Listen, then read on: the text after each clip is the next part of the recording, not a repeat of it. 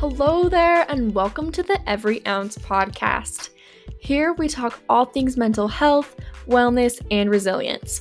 I'm your host, Lexi, and I am determined to bring you a one stop shop for all things related to mental might. Join us for talks about naps and fruit snacks to the most real and raw conversations of life. This is where you will find community, validation, and most importantly, strength. Hello there, and welcome back to the podcast. Today, I'm sitting down recording a solo episode with me, myself, and I to answer all of the questions you submitted. Stay tuned to hear all about the fruit snack hierarchy, how I pushed through recovery even when it seemed easier to quit, and what the future is for every ounce. I feel like this is the point in the podcast where I should say, Welcome to the podcast, Lexi. but it's just me here today. And I figured it was about time that I reintroduce myself and give you what I'm hoping is like the Spark Notes version of my mental health and eating disorder story. If you've been following me for a long time, I'm sure you've heard it before. And if you're a close family member or friend, you probably lived it with me. So I'll give you the super quick um, Spark Notes version of my mental health and eating disorder story. So I was struggling with depression at a young age, probably in when I was about in seventh grade ish. Growing up, I was always very perfectionistic, um, very academic, and um, things just kind of led one thing to another. And I decided I wanted to get healthy around ninth grade. I, I really set a goal to be healthy. This was in January of 2017. And um, I was really just obsessed with health and things started to spiral out of control. Long story short, I was diagnosed with an eating disorder at the age of 15 on October 9th of 2017. Um, I was diagnosed with anorexia and I was admitted to Primary Children's Hospital. I stayed there for the following six days and then I was discharged with a feeding tube, an NG feeding tube that went up my nose, down my throat, and into my stomach um, that I would have for the following four months. So I did that feeding tube at night, and then I did a, a whole regular meal plan um, during the day. So a lot of care, and um, I know a feeding tube sounds really scary, but it was super beneficial to my recovery. So I'm incredibly grateful, as much as it was very difficult at the time. My recovery team consisted of an eating disorder therapist, a specialized eating disorder dietitian, and my pediatrician.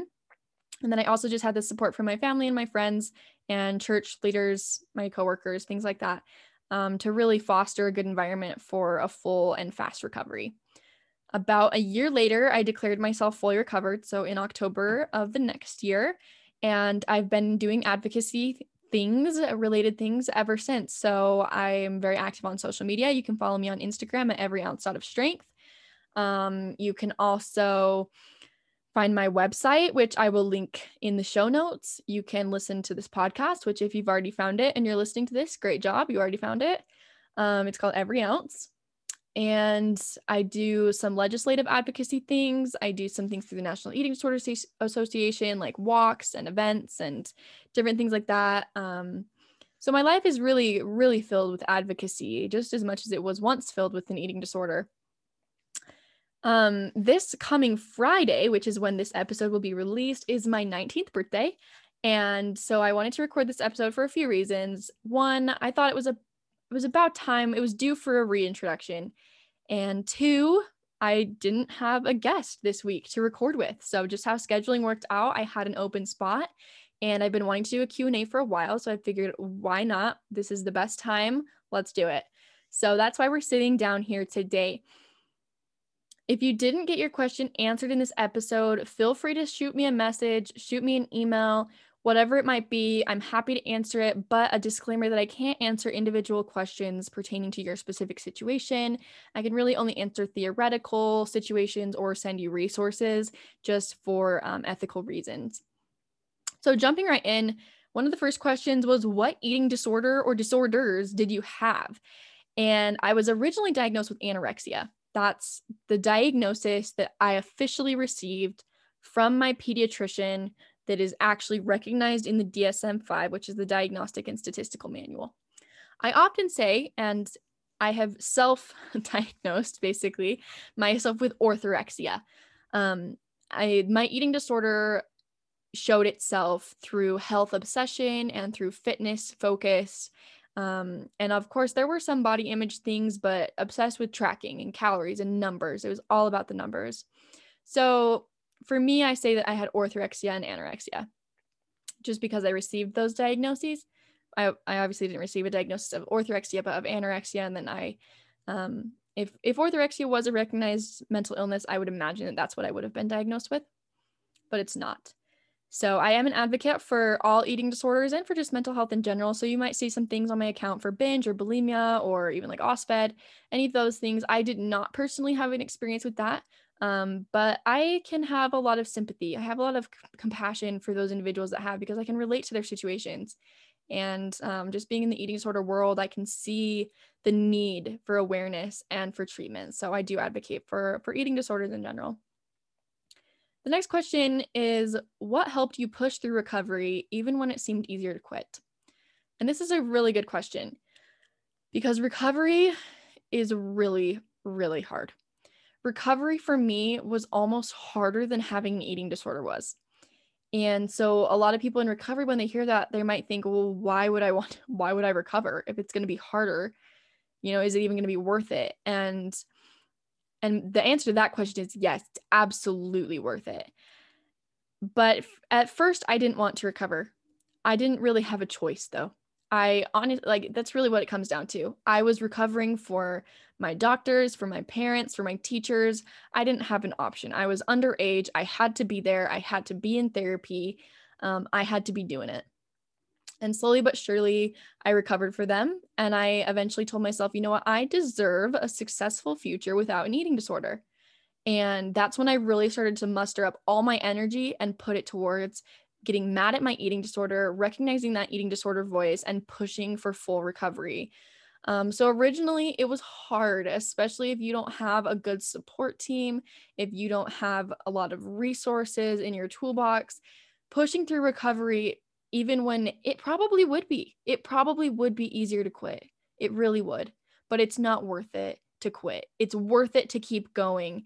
Um, and it's, it, guys, if you could only see how absolutely phenomenal and how absolutely wonderful life is without an eating disorder, you would be even more inspired and encouraged to like i say I, I i i like to say dig deep inside yourself find any ounce of strength you can find and you do that day after day after day until you prove to your eating disorder that you want to recover and um, some of what i just said was from um, a letter that i wrote my eating disorder when i was in recovery and that's what i told it that i would fight with every ounce of strength so pushing through recovery is hard it's really hard. It's definitely not easy.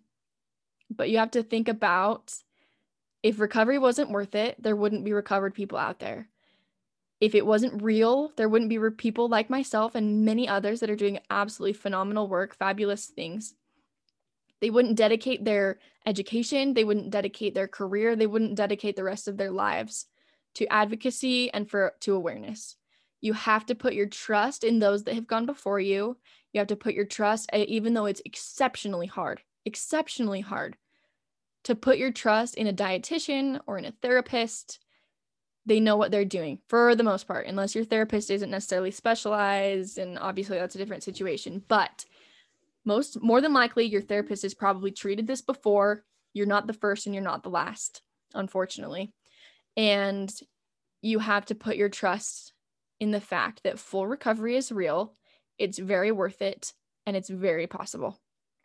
Another question referred to how do you know you're in recovery? Like, what does that actually mean? And for me, it was very clear that I was in recovery for an eating disorder because I had an official diagnosis.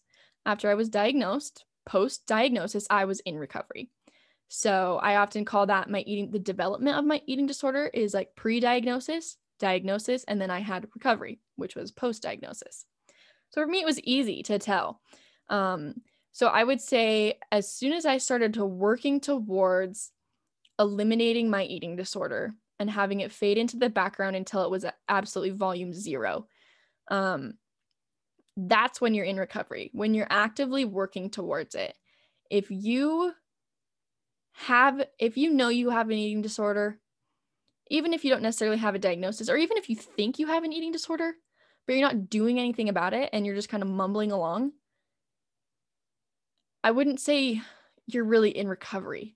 I don't think there's really a clear cut boundary there. It's it's kind of gray because if you're not making strides forward, you're just kind of stuck. And I would say that that's just kind of like you're in the eating disorder. You're just in the eating disorder. You're in diet culture. You're in that world of of um, health obsession or um, fat phobia and and not in a place of health at every size or intuitive eating that doesn't necessarily mean that your eating disorder is continuing to develop although if you stay at that at that same place for a long period of time you're definitely going to continue to develop an eating disorder rather than develop into recovery so i think recovery if i had to give a definition to it would be the active pursuit of reaching a, a life filled with food freedom and a life filled with the possibility and the potential without an eating disorder. And like I said before, it's so incredibly worth it. If you're making that effort, then you are most definitely in recovery. And recovery is not linear. Don't think that you're always going to be quote unquote improving. You might not. It's up and down. It's this way, that way. It's it's a roller coaster of a ride. So give yourself some grace. Like I say, that's my motto. Give yourself some grace, cut yourself some slack but also extend yourself and hopefully some others are giving you some tough love to to focus on recovery. So going into some questions that aren't necessarily about eating disorders for a minute. Um, a lot of people ask what my job is right now. Like, what's your job right now? Where do you work? What's up?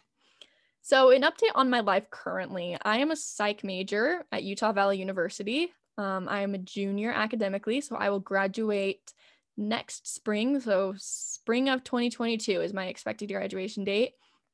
And then I'm hoping to do the CMHC program here, um, which is clinical mental health counseling, and which means I will be here for another two years if I get into that program. I currently work at a gym here in Orem. So I'm, I'm living in the Orem Provo area in Utah, which is like the dead middle of Utah. Um, maybe not the dead middle. It's in the Utah Valley, okay? It's like in the middle-ish. So I work at a gym here, which provides me an interesting insight. I'm not going to lie, because I'm an advocate for eating disorder recovery and for eating disorder awareness, but I'm also a lover of exercise. I love movement, and there's nothing wrong with that. And so it gives me an interesting perspective to to kind of sit back and watch and learn from other people and to reflect about my own relationship with exercise and recognize what's healthy and what's unhealthy. Where where's the line of pushing yourself but not overdoing it? What's the line of exercising for your mental health and for reasons other than weight loss and then exercising as punishment and um, to change your body? You know what's that line? And so i've been able to see that in in my position at, at work. And before i worked at the gym i worked in a parks and recreation program and so i've seen hundreds of thousands of sports games be played from baseball to basketball soccer football flag football softball you name it um, i've watched it score kept it refed it whatever and so I've been able to see in that regard as well, both parents and kids and their relationship with exercise and with activity. And I can I can see the benefits and I can see the disheartening aspect of it where I mean kids will be walking out and their parents will be like, hey, you should have got that. You should have caught that. You should have ran harder. You could have made that. And then I also see others that are, hey, you know what? Good job. You had a lot of fun. You learned, and we're gonna keep going. And you're we're gonna keep we're keep, keep on going with our day we're gonna keep on going with this sport we're gonna just keep on trucking um, we're having a good time and i've seen that both in recreation and at the gym so in all of the recreation things that i have done um, it's really reflected and it's given me really interesting insight so yeah that's what i do right now that was a very long-winded answer for my job but yes that's me Um, my dream job is definitely to become a clinical mental health counselor. So do that CMHC program. I would love to be an author. I that's the first thing I always wanted to be. My first job when I was the youngest I can remember, like second, first or second grade, when you asked me what I wanted to be, I would have said I want to be a writer. I want to be a writer.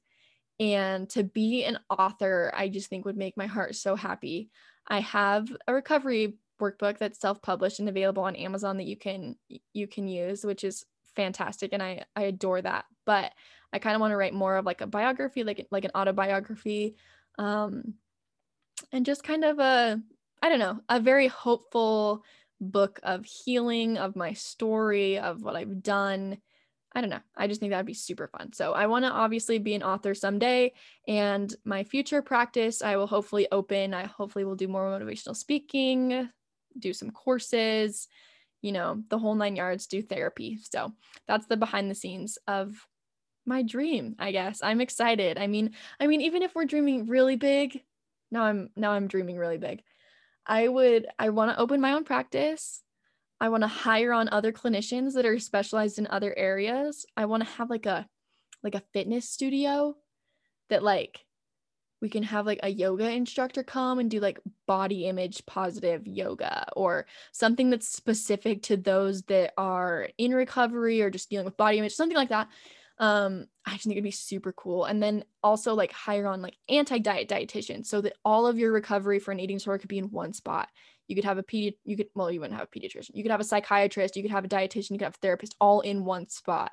And so the communication I think would be so much better than across organizations and trying to find a bunch of different people and dealing with insurance. The logistics of it is just insane. So having a one-stop shop for um, a specialty in eating disorders and then just mental health in general, having clinicians that are specialized in other areas. So I'm excited. That's the future. That's in the long future though.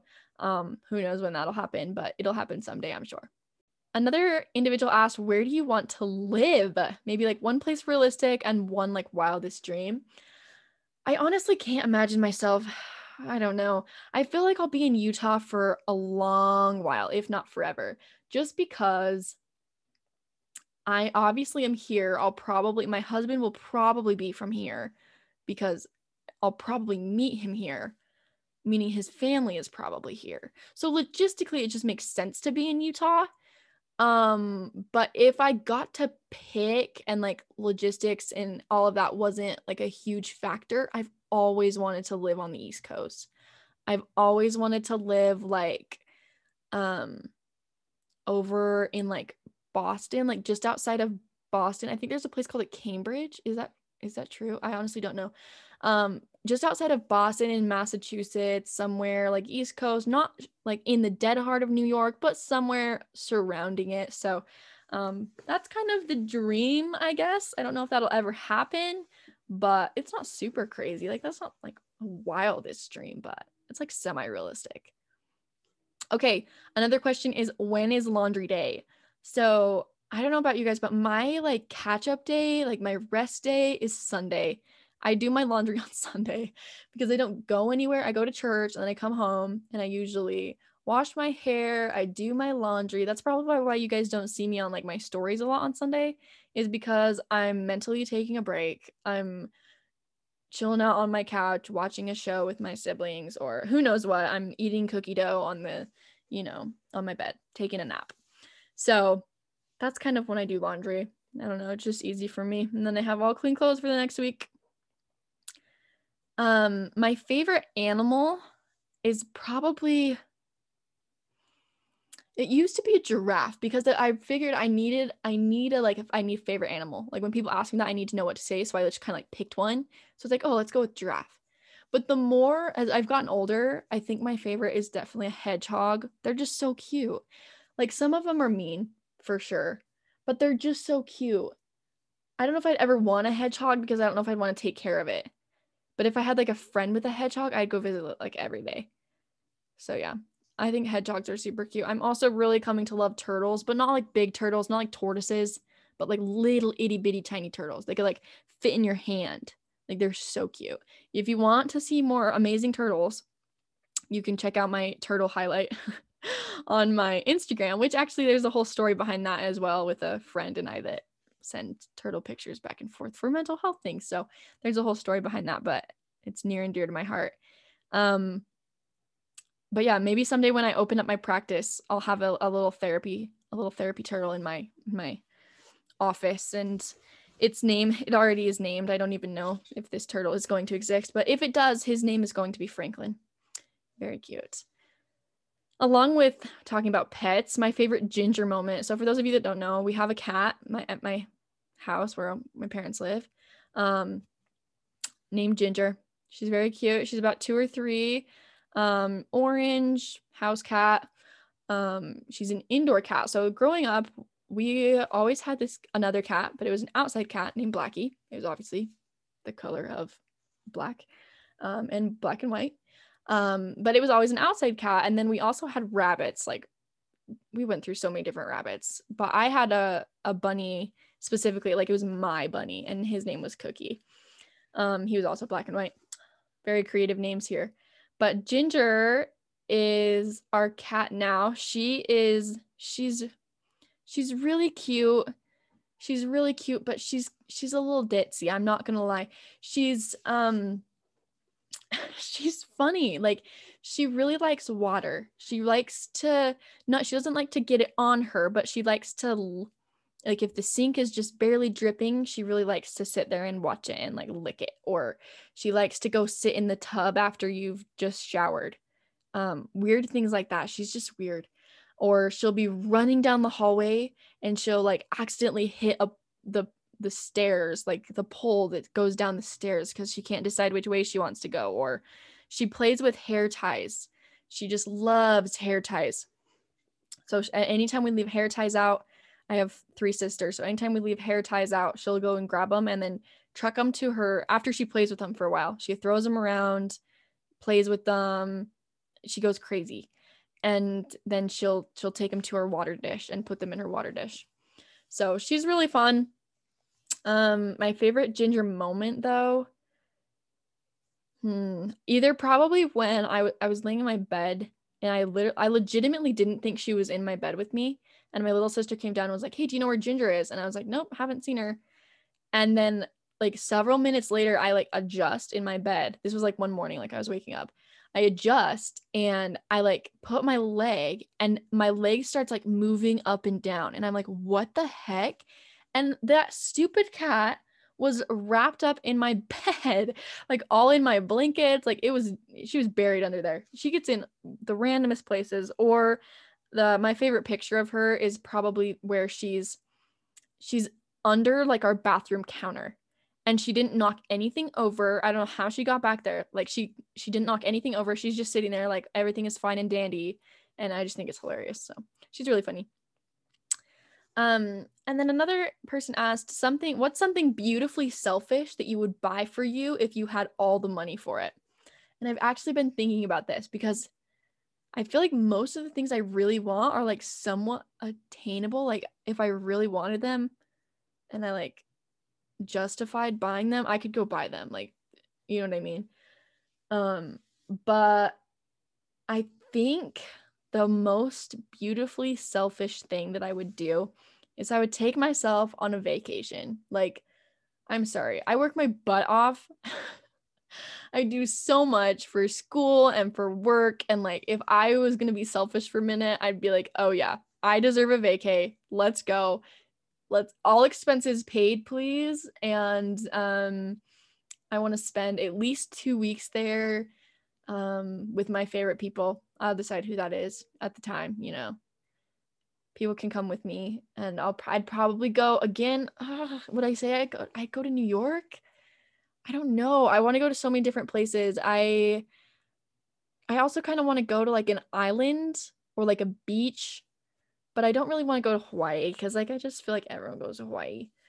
So I don't know. I've always wanted to go to Haiti because they speak a French Creole and I think that'd be cool. I've always wanted to go to South Africa, like Johannesburg.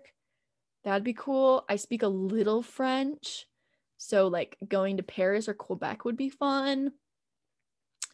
Um I also weirdly enough have wanted to go to India just to see what it looks like. Like, you know, Singapore, maybe the Philippines. I don't know. There's so many cool places. I mean, even going to like South America, like, oh, the food there. Oh my gosh. I feel like if I went down there, I'd be stuck with that. Like, I'd be stuck there forever because I just wouldn't want to leave. I don't know. There's too many places, but moral of the story is I would take myself on a on a freaking awesome trip. Going back to some like eating disorder related things, how do you deal with people around you not eating a lot or having a good relationship with food? So this actually happens more than you might think. Um, even just the other day, I was thinking about it. I was like, you know what? I work five hour shifts, five or six hour shifts at a time, um, at least. And I swear I'm like the only one that brings food. And I'm like, what? Most people eat out. So some people will go buy food. But I'm like, I like never see other people snacking as much as I snack. So sometimes it feels a little odd. Or um people around me, like when I was in high school, like some people wouldn't eat lunch. Um, other people would eat lunch, but like it was barely even considered a lunch. Um, or just negative comments about food. It happens a lot where people have an interesting or odd unhealthy relationship with food. I think the best advice that I could, the best piece of encouragement that I could really give is to remember all of the different things that you've you've learned in recovery or through intuitive eating whatever your unique situation is remember those things and cling to them you also have to remember that you and them are not the same you could wake up and you could each have exactly the same amount of exactly the same food all day, all week, and you would be completely different people. One of you would be more hungry, one of you would be less hungry, one of you would look different, your bodies would be different, your energy levels would be different. You're different people, you're different human beings. And so, what you have to remember is that you have to listen to you. No one knows your body better than you. And so, if you're hungry, you're hungry. Eat some food. Like, nourish yourself um if you want something and they're not feeling like maybe you're really feeling like ice cream that night and they're not really feeling it okay go to the freezer pull out some ice cream you know go to baskin robbins whatever and and you don't have to be the same as someone else. So your relationship with food and their relationship with food can be mutually exclusive is ultimately what i'm kind of getting at.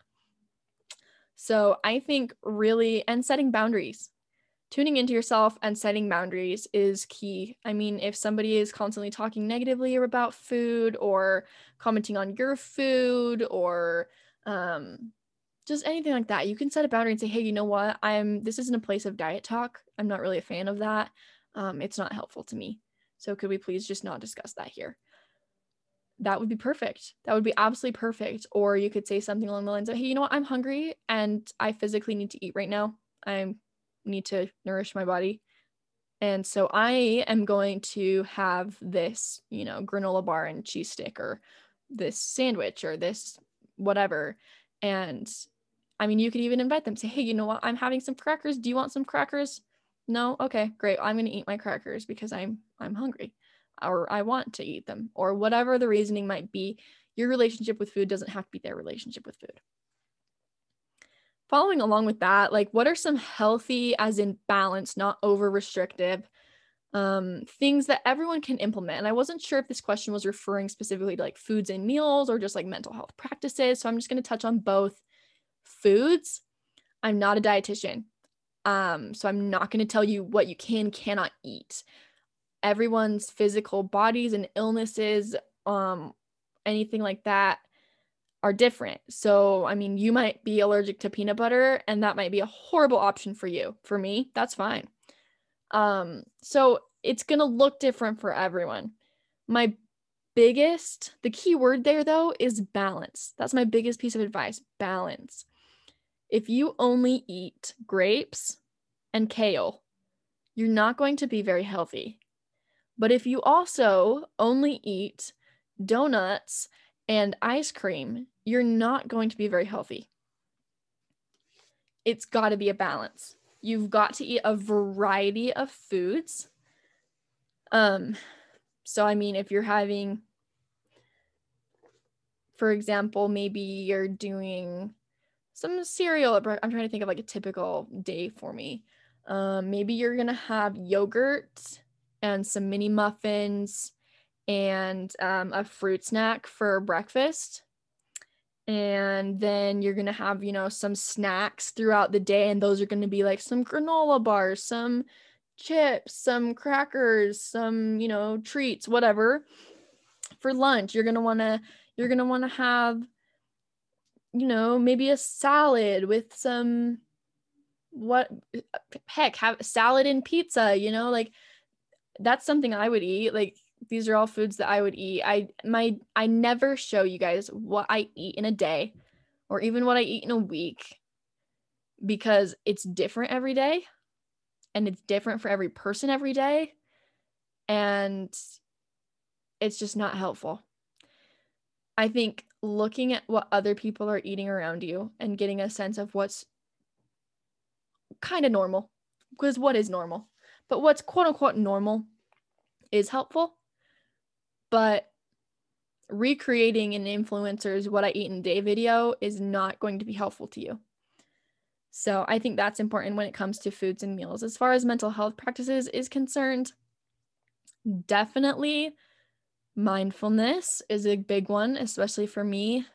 Um, mindfulness, just really tuning into what you need taking care of yourself, being kind to your mind, um, extending yourself some compassion, cutting yourself some slack, um, validating your emotions, or reaching out for help when you need it, um, taking your medication if you're prescribed that and that works for you, going to therapy if that works for you.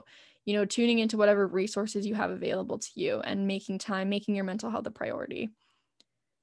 My favorite speaking engagement, I honestly can't decide. I love them all and that's really dumb to say but it's true i just i love speaking i love staying in front of people i think sometimes i do better than others um, which is kind of a given. But there's not one in particular that stands stands out to me. Maybe someday there will be. Um, but yeah i honestly just love speaking um, specifically to youth is is my favorite. So youth speaking engagements um, i love that.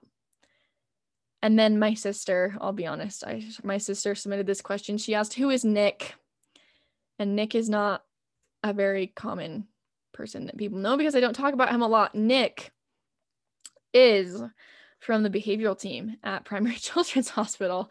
Um, so if anybody knows a Nick that worked at Primary Children's Hospital in 2017, October of 2017, and they're they were on part of the behavioral team, uh, have them reach out to me because like I owe them so much. Um shout out to Nick, but I when I speak I tell a story about Nick and how um I'm was in my bedroom, my bedroom, my like hospital room and watching my movies, reading my books. Every time I started a new show, I would get interrupted. Like every time. So, I turned on a show one time and I was like, okay, like I'm just to wait and see who's to come Sure enough, here comes Nick from the behavioral team. Nick comes in, and um, when I first when I first heard fr- like from Nick, I'm like, who is this guy? Like people would come in and out of my room all the time, doctors, the GI team, like whoever. Um, and so I'm like, yeah, what hello, who's your name? What are you here for? Um, he's like, Hi, I'm Nick from the behavioral team. I'm like, okay. So I'm like, what do you want, Nick from the behavioral team? Um, he always interrupted my movies, but Nick would always come by and I always told him like all my life story. Like I've literally just poured my soul out to this guy and I have no idea what he did with all of that information. And he seemed a little like overwhelmed. Like he didn't seem like he dealt with eating disorder patients a lot. Um, he didn't seem like he was specializing in eating disorders. So I felt kind of bad for him. Like I was just laying everything out there. And for whatever reason, like it was just me and Nick in the room. The door was closed. And I just poured out my soul to this guy and I'm like crying. And I told him once, I was like, I was telling him all this. And all he really said to me was, That sounds really hard. I'm sorry. That sounds really hard. I'm sorry. And I said, I kind of was like sniffing a little. And, you know, I was like, Oh, crying. And I was like, You know what it is? It is hard, but it's okay. It's going to be okay. And um, so that's one of my my good experiences with Nick. But he came and visited me a few times, and then I've never heard or heard or seen from him since, but um, my sisters made me a mug that says Nick from the behavioral team. And when I talk about Nick from the behavioral team, I talk about him as if he's like Jake from State Farm. so when I say Nick from the behavioral team, I say it like I like someone would say Jake from State Farm. So that's why Nick is, you know, some people think that's hilarious.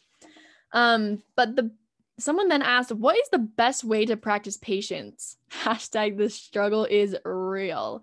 I feel that on a personal level. I am not the best person to ask that question. Um, patience is one of my biggest weaknesses. Patience and trust. Those are like mm, my big downfalls.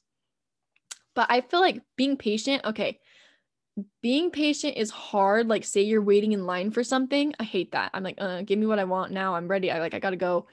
That's hard. But even harder than that is like long term patience. Like, patience in a relationship, patience for waiting for something that you've worked so hard for, patience, um, I don't know, patience on like a big life event, like you're buying a house or, you know, you're trying to book a gig or whatever. That patience is crazy hard. Um, and sometimes I think patience can only be developed because you don't have an option. Like you have to be patient. um, and so it's like it's when you have to be patient it's so hard so the best way to practice patience i think is to just recognize when you have to be patient i'm really not the best person to ask that i'm sure there's someone that we could get on here that has a way better response. Um, so if i come across anything i will for sure have them on the podcast or um, on instagram or something but patience is hard for me and um, obviously it's hard for some of you too so it's good to know that we're not we're not alone. It is hard um, but i think do the best that you can do the best that you can and then let yourself know that you're human. Any advice for helping people who you love who are struggling with suicide this is a good question um i think I, i've been on both ends of this spectrum first of all i've been the one that has been struggling and i've been the one that's helping and it's hard. It's really hard. My first experience ever was when a friend reached out to me and I asked them because I had been learning about some things in in health class about the the risk factors for suicide and I asked via text, "Have you considered suicide?" And they said yes. And I wasn't sure what to do about that. And so I talked to my mom about it and we reached out to parents and things like that and just made sure that they were getting the help that they needed and they were and they're doing much better this is this was years ago um later was when i developed my eating disorder and was struggling with depression and some suicidal ideation and for me at the time i couldn't even say the word suicide that was so hard and so i i went to my mom eventually and i said you know what i I shouldn't be alone anymore. And she knew what that meant. And we took that very seriously and we took whatever precautions we had to. And I discussed that with my therapist and I was watched for quite a while and um it was hard. It was hard and I have so much compassion for those that are struggling with those types of thoughts or actions and um, my heart goes out to them and the hopeful thing though is that there are a lot of resources. There's a lot of people to turn to. I would say if you're someone who's helping someone, I've had um, a really, really close friend since my eating disorder that was struggling with suicide that I've stayed up talking to all night long, you know, telling them, hey, I will come to your house if you need me to. I will, um, I'll do whatever you need me to right now. I've also had to kind of go against their will even though they didn't want me to tell anyone about it um, or anything like that. And I knew that it could possibly ruin our relationship for really forever. And um, I loved them enough to say, you know what, I'm willing to take that risk. I'm willing to put our relationship on the line. I'm willing to have you hate me for the rest of your days.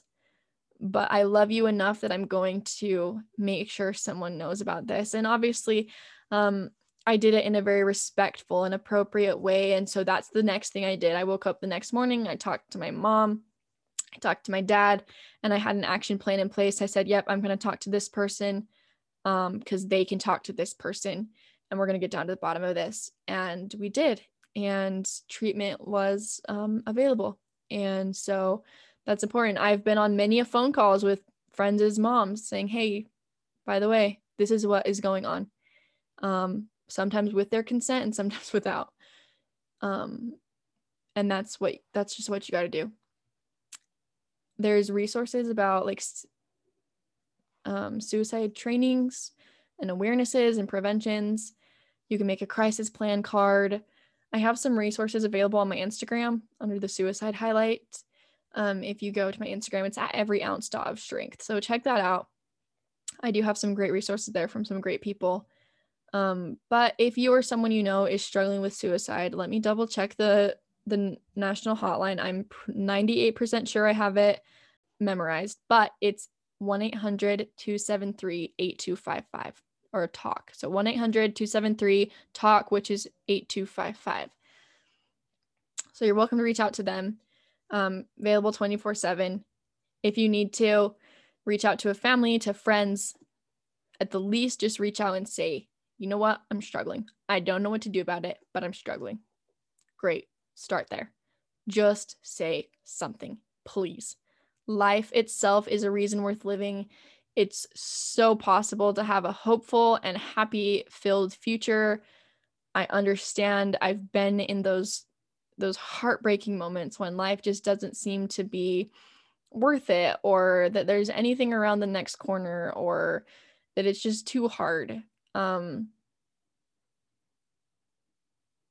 and my heart my heart goes out to those individuals because my life will never be the same because of those experiences that I've had. And I appreciate those who are willing to help and who are willing to spread awareness and who are willing to devote their own lives to prevention. Um, because suicide is very real and it's it's very hard to navigate um, regardless of what end of the spectrum you're on whether you're the helper or the helpee and um, please just know that it is so so worth it it's so worth it to keep fighting it's so worth it Trust me. Trust me when I say that. If you don't take anything else from me, trust me when I tell you that. Because I've been there. I've been in your shoes. I've been the one whose thoughts are filled with hopelessness and doubt and self loathe. I get it. And there's treatment, there's help, there's there's resources. You don't have to feel this way forever. You don't need to be miserable.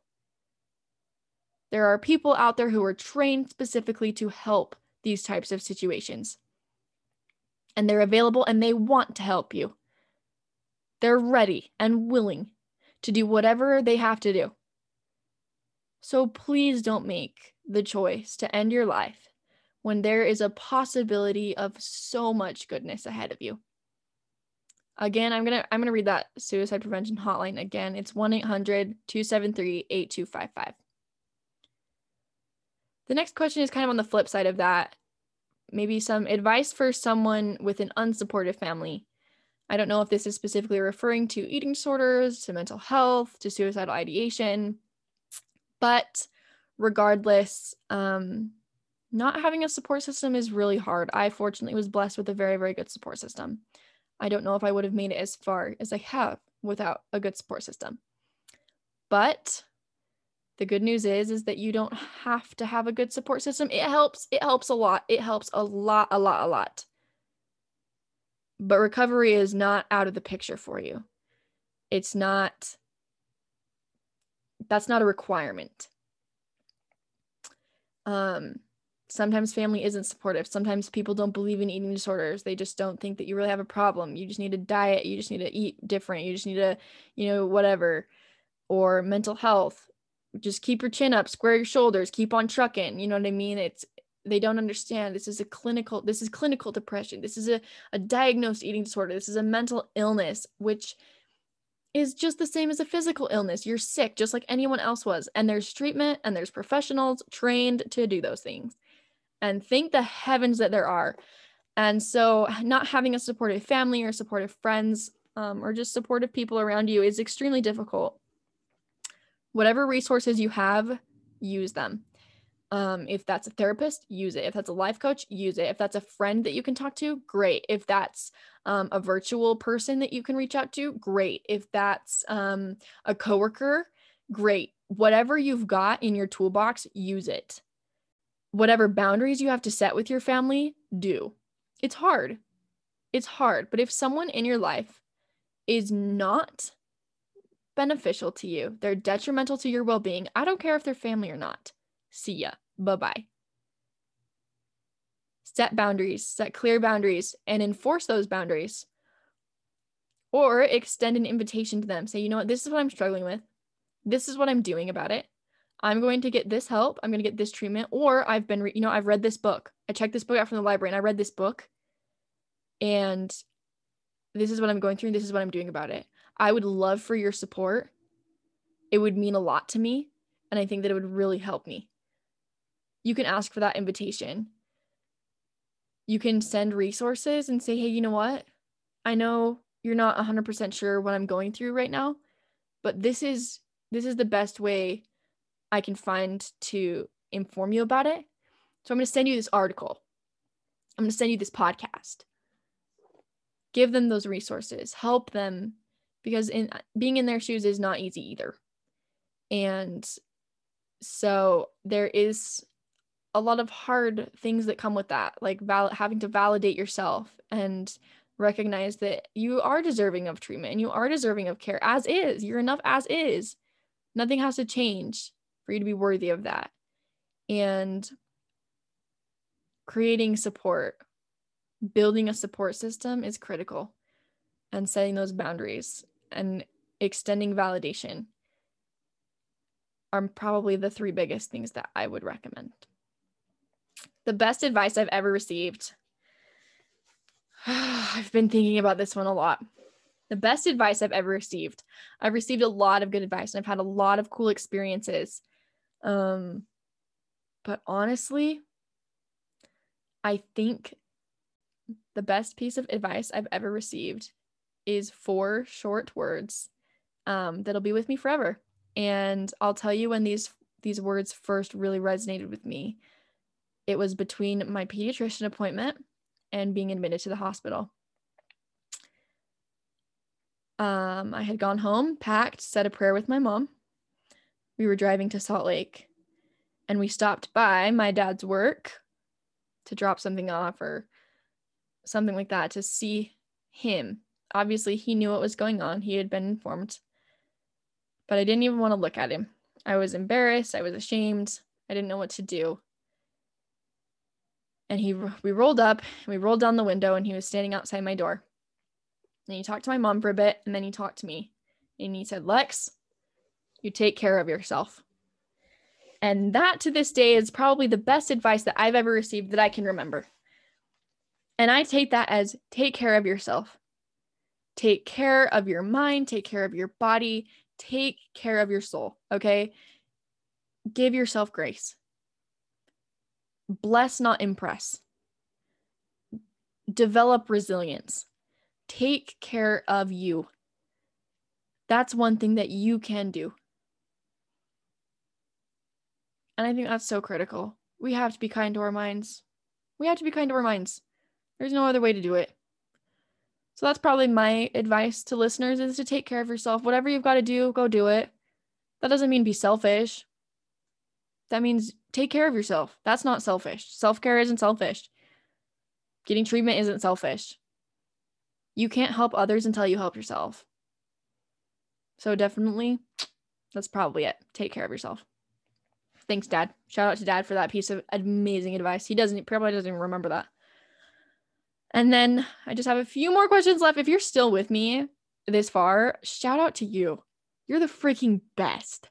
What the heck? VIP podcast listener. Thank you. I appreciate it. My dream podcast guest. T Row, where you at? Where you at? I need Tiffany on the podcast at some point or another. dream come true. There's a few though. I mean, Tiffany Rowe is definitely up there. Sarah Nicole Landry is definitely up there. She's the Birds Papaya on Instagram. Like we're going like celebrity celebrities. Demi Lovato, baby. Oh yeah. Oh yeah. Me and Demi could sit down and have a good chat. A good chat. She I love her. I love that. I love that woman. So yeah, I have a few. A lot. I have a lot. Let's be honest. There's more than that. There's a I have a list. I have a physical list of dream podcast guests. Uh, but we'll leave it at that for now. Now, for those of you that have made it this far, it's very important that I provide you with some information that is very important. And this is where we're going to start getting into the critical um, podcast questions. Some of the some of the deeper stuff. You thought we were deep already? Mm-mm, not not yet. This is the deep. This is the juicy.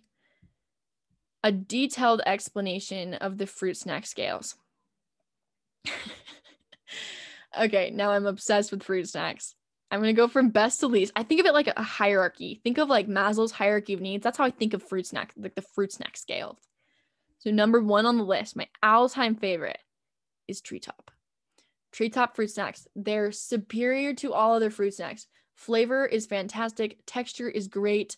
Mm, it's so good. You get enough in a package. The branding is great. It's it's just the best. It's literally just the best. Treetop has unfortunately I emailed them and was like, "What the heck? I can't find your fruit snacks anywhere and they're my all-time favorite." They're out of production and it doesn't sound like they're ever coming back into production, so that's really really sad.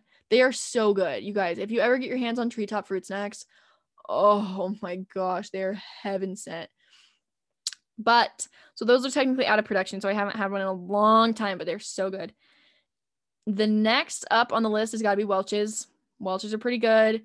They're flavorful. They've got different variety. I like the colors. They're pretty good. Welch's are Welch's are good. They're up there. They're my they're my favorite that you can buy in stores as of now. Next is probably let me think.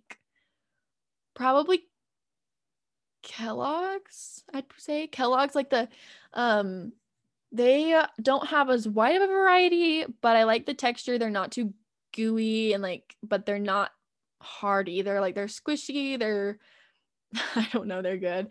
And they have strawberries, raspberries, and blueberries. So not a huge variety, but they're good.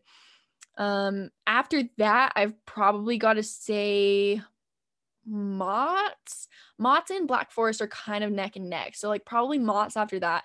Mott's are just a little sticky. That's my only complaint with Mott's is they're just a little sticky. Like they stick together, they're a little gooey. I don't know. I just don't love that about them.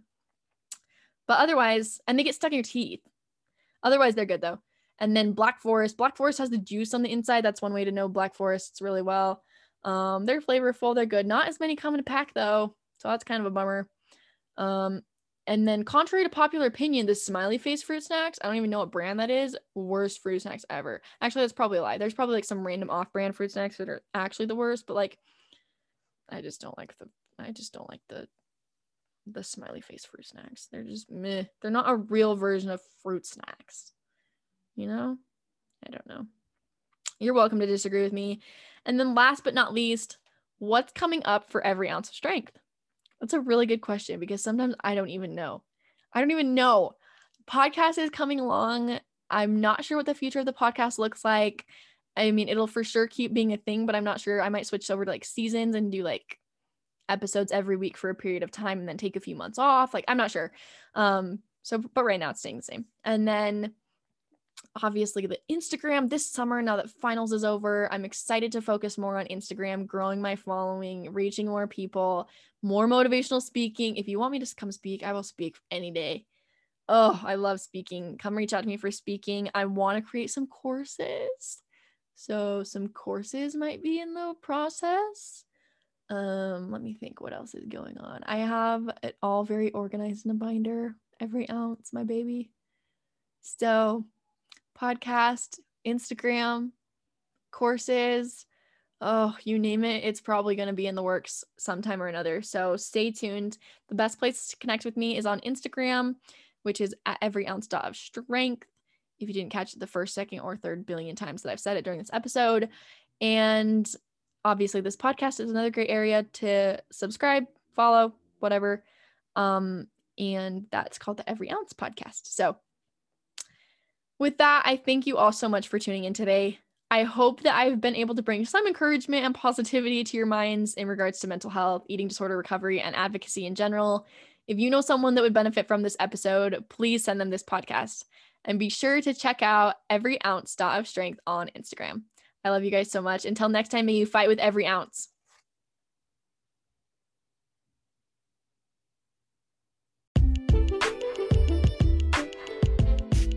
Thank you so much for listening to this episode. Please remember that this podcast, my Instagram account, or any other content on my website should not be used as a replacement for therapy or professional treatment. Eating disorders and mental health conditions are serious psychological and physiological illnesses that should be treated appropriately by licensed professionals.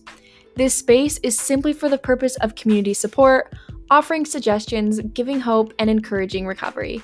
Until next time, may you fight with every ounce of strength.